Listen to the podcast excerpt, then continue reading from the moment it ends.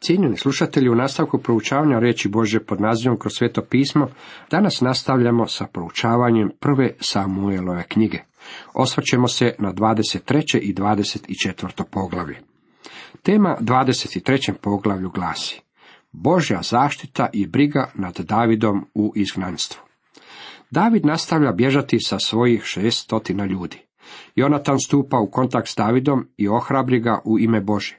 David pošteđuje život Šaulu u Engadu. David se bori protiv filistejaca. Javiše onda Davidu. Filistejci opsjedaju Keilu i pljačkaju gumna. David tada upita Jahvu, treba li da idem na Filistejce i hoću li ih potući? A Jahve odgovori Davidu, idi potući ćeš Filistejce i oslobodit ćeš Keilu. Ali rekoše Davidu ljudi njegovi, gle, mi smo već ovdje u Judi u neprestanom strahu. Što će tek biti ako odemo u Keilu protiv filistejskih četa? Zato David još jednom upita Jahvu, a Jahve mu odgovori ovako. Ustani i siđu u Keilu, jer ću predati filistejce u tvoje ruke. David onda krenu sa svojim ljudima u Keilu, udari na filistejce, otjera njihovu stoku i zada im težak poraz. Tako je David oslobodio građane Keile. Filistejci, stalni neprijatelji Izraela, pljačkali su narod u Keili. Zapazite kako David prvo traži vidjeti koja je Božja volja, prije nego što će udariti na Filistejce i osloboditi Keilu. David želi zaštititi ove ljude, Boži narod, iako nastavlja bježati pred Šaulom. Kad je Šaul saznao da je David sa svojim ljudima u jednom zidinama ograđenom gradu, požurio je sa svojom vojskom na to mjesto kako bi ih uhitio. Ponovno David pita Boga za mišljenje što treba učiniti. Boga upozorava neka pobjegne, jer ga građane Keile neće zaštititi pred Šaulom, usprkos činjenici što je on bio njihov osloboditelj. Tada David ustade sa svojim ljudima, bjaše ih oko šestotina, iziđoše iz Kile te lutahu koje kuda, a kad su Šaulu javili da je David utekao iz Kile, odusta od vojnog pohoda. To jest, Davidovi ljudi bili su raspršeni, nisu se kretali kao organizirana vojska. Šaul nastavlja progoniti Davida. Jonatan i David sklapaju savez. David se skloni u pustinju u gorska skloništa, nastani se na gori u pustinji Zifu. Šaul ga je neprestano tražio, ali ga Bog ne predade u njegove ruke. David se bojao što je Šaul izišao na vojnu da napadne na njegov život. Zato je David ostao u pustinji Zifu u Horši. Tada Šaulov sin Jonatan krenu na put i dođe k Davidu u Horšu i oprabri ga u ime Bože. Zapazite kako je Jonatan iskren i vjeran prema svom prijatelju Davidu i kako govori stvari koje će ga ohrabriti. Rećemo, ne boj se, jer te neće stići ruka moga oca Šaula. Ti ćeš kraljevati nad Izraelom, a ja ću biti drugi do tebe. I moj otac Šaul zna za to dobro. Isklopiše njih dvojica savez pred Jahvom. David ostao horši, a Jonatan ode svojoj kući. U stvari Jonatan je rekao Davidu kako Šaul zna što će se desiti, ali se svejedno bori protiv toga. Šaul naravno djeluje protivno Božoj volji. U pobuni je protiv Boga. Međutim, Jonatan je voljan provesti Božu volju. Jonatanova djela otkrivaju nam kako se radi o velikom čovjeku. Njegov stav podsjeća me na Ivana Krstitelja, koji je za gospodina Isusa Krista rekao, on mora rasti, a ja se umanjivati.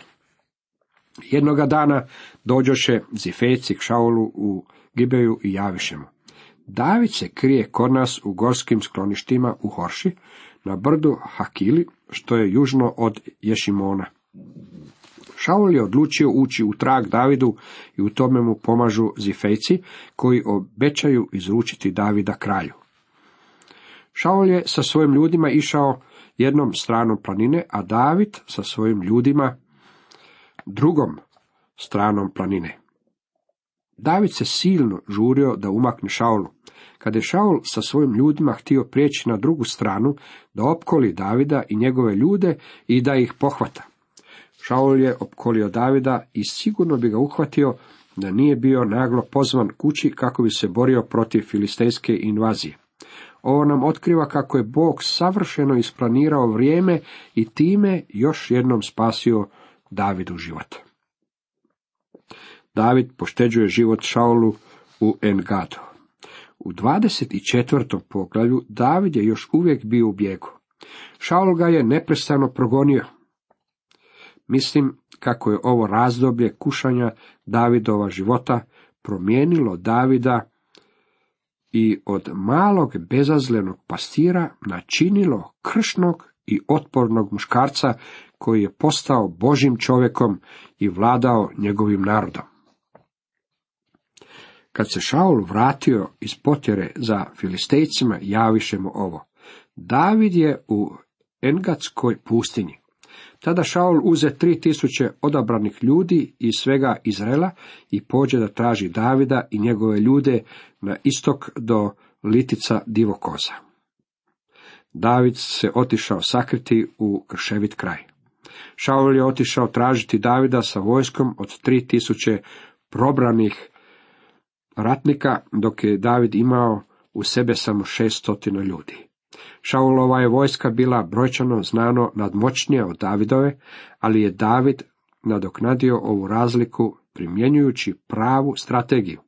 Također poznavao je to područje, a njegova je vojska bila sastavljena od samih uistinu kršnih muškaraca. Idući dođe kovčim torovima pokraj puta, ondje bjaše pećina i Šaul uđe da čučne, a David je sa svojim ljudima sjedio na dnu pećine. Šaul je otišao spavati u samu pećinu u kojoj se David krio.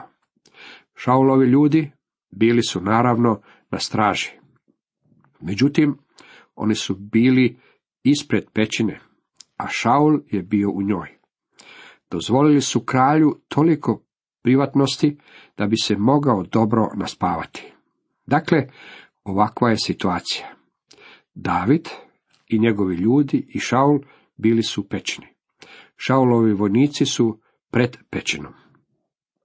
I rekoše Davidu ljudi njegovi. Evo dana za koje ti je rekao Jahve.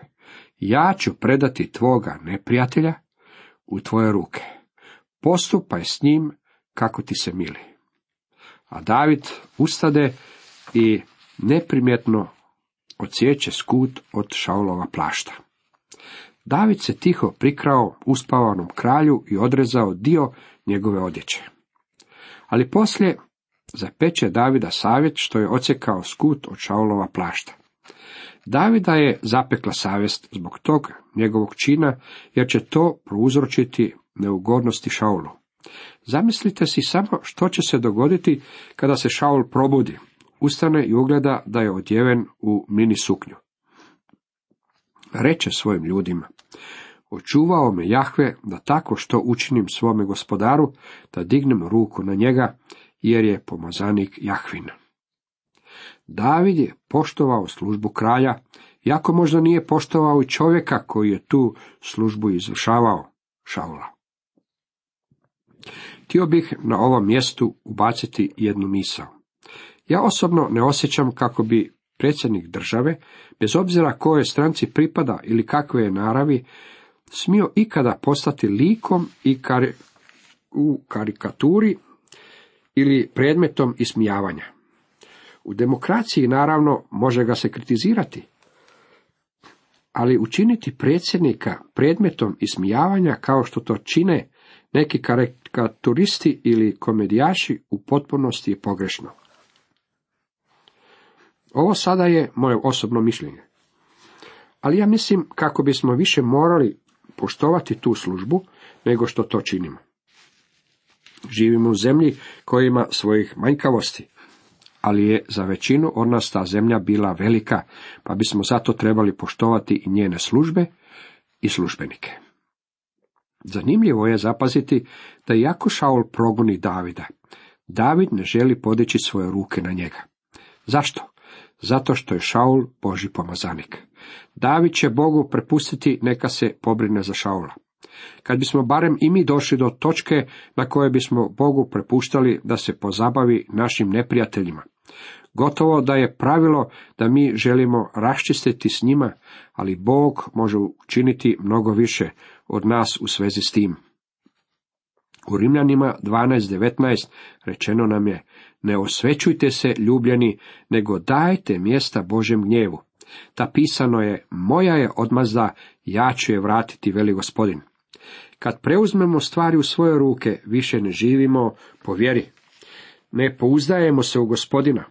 Ono što takvim svojim činom u stvari kažemo je ovo.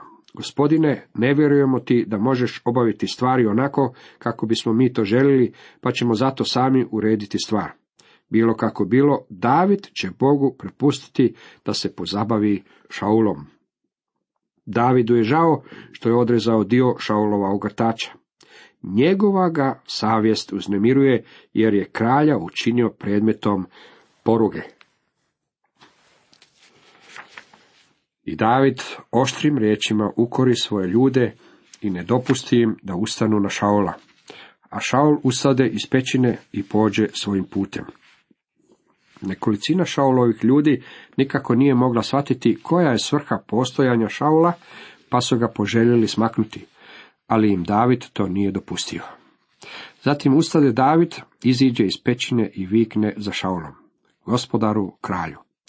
A kad se Šaul obazre, David se baci ničice na zemlju i pokloni mu se. Ponovno zapazite kako, iako možda ne poštuje Šaula, David poštuje njegovu službu, poštuje njega kao kralja u Izraelu. Tada David reče Šaulu, zašto slušaš ljude koji ti govore da David snuje tebi propast? Gle upravo u ovaj dan, tvoje su oči mogle vidjeti da te Jahve predao danas u moje ruke u ovoj pećini. Rekoše mi da te ubijem, ali te poštedio i rekoh, neću dići svoje ruke na svoga gospodara, jer je Jahvin pomazanik. David je pokazao Šaulu kako nije tražio njegovu smrt. Šaulu je bilo rečeno, naravno pogrešno, kako je David željan njegova smaknuća. Nikakva druga misao nije mogla biti dalje od istine. Mislim kako su Davidove namjere jednako pogrešno razumjeli i interpretirali kako njegovi neprijatelji, tako i njegovi prijatelji. Davidov milosrdni čin poštede Šaulova života trebao je jasno pokazati kako nije težio oduzeti Šaulu život. Kako David nastavlja razgovarati i uvjeravati Šaula u svoje namjere, ovaj se ne može oteti osjećajima, pa je zaplakao. Kad je David izgovorio te riječi Šaulu, odvrati Šaul. Je li to tvoj glas, sine Davide? I Šaul glasno zaplaka. Zatim reče David, pravedniji si od mene, jer ti si meni učinio dobro, a ja sam tebi učinio zlo. Zapazite sada zapanjujuću Šaulovu izjavu. Sada pouzdano znam da ćeš za cijelo biti kralj i da će se kraljevstvo nad Izraelom trajno održati u tvojoj ruci. Ovo je zadivljujuće priznanje kad znamo da dolazi iz Šaulovih usta. Shvatio je kako je ono što je David rekao istina i dirnut je činjenicom kako mu je David poštedio život. Zatim, Šaul priznaje činjenicu kako će jednog dana David biti kralj. Zato mi se sada zakuni Jahvom da nećeš zatrati moga potomstva poslije mene i da nećeš izbrisati moga imena iz moga očinskoga doma. David se zakle Šaulu, Šaul ode svoje kući, a David se sa svojim ljudima vrati u gorska skloništa.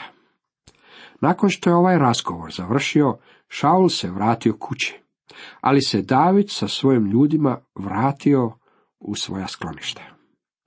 David još uvijek ne vjeruje Šaulu.